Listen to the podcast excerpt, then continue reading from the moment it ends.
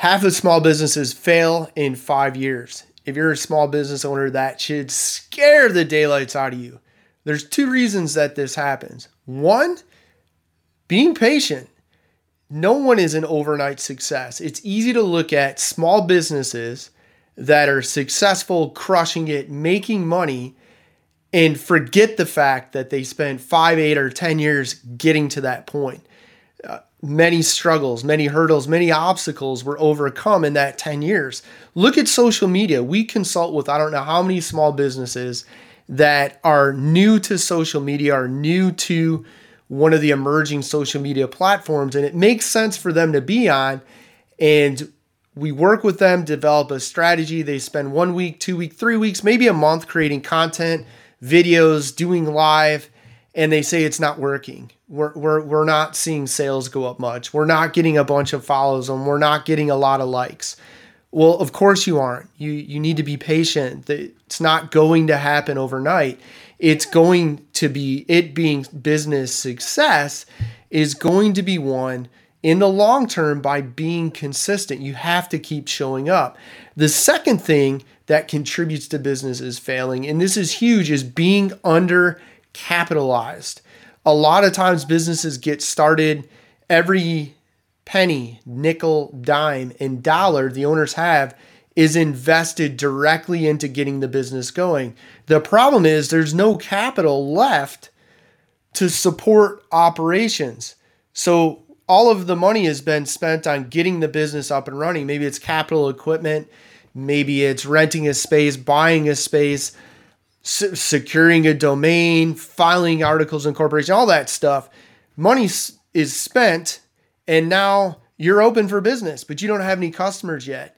Well, you're going to have monthly recurring expenses, whether it's rent, utilities, uh, maybe salary or hourly wages. You've got to have capital. And a lot of times, small businesses are undercapitalized. It, we just recently did an interview in a webcast with Renee Bemis, CEO of Driftless Glen. It's one of the largest craft distilleries in North America. You should definitely check it out. Uh, you can find her videos on Small Business to Grow and on our YouTube channel. But Renee had said because they're privately held and they have no debt, they can be very nimble. And when they see an opportunity in the marketplace, they can seize the opportunity and they don't have to go and ask permission of either shareholders or the bank. And for those that have never had a commercial loan, the bank really is, in that case, a silent partner.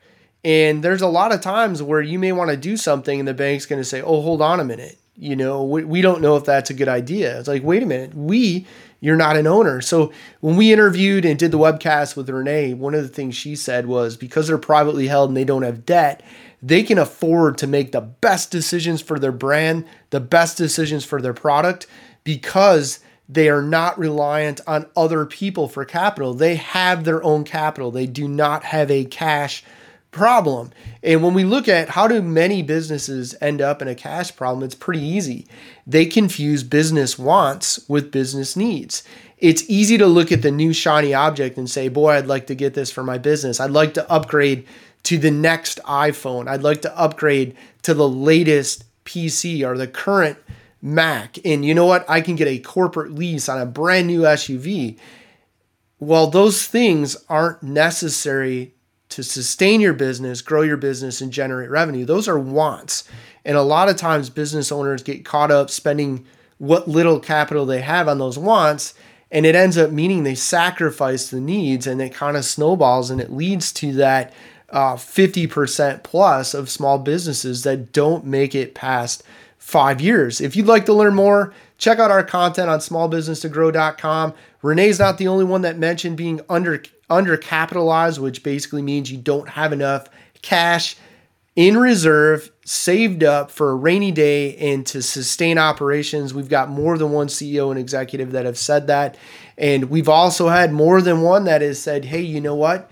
We spent many years doing this quietly over and over again and nobody really paid attention because we weren't being all that successful. Now we're successful and everyone thinks it just happened and they forget the many years of of sacrifice and hard work and overcoming obstacles. So check out the videos, smallbusinesstogrow.com. If you have questions, you'd like to learn more, DM us, send us a message. We'd love to hear from you. Good luck.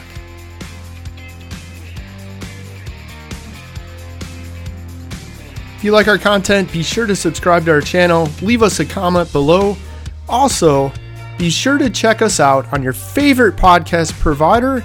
See the links in the description below.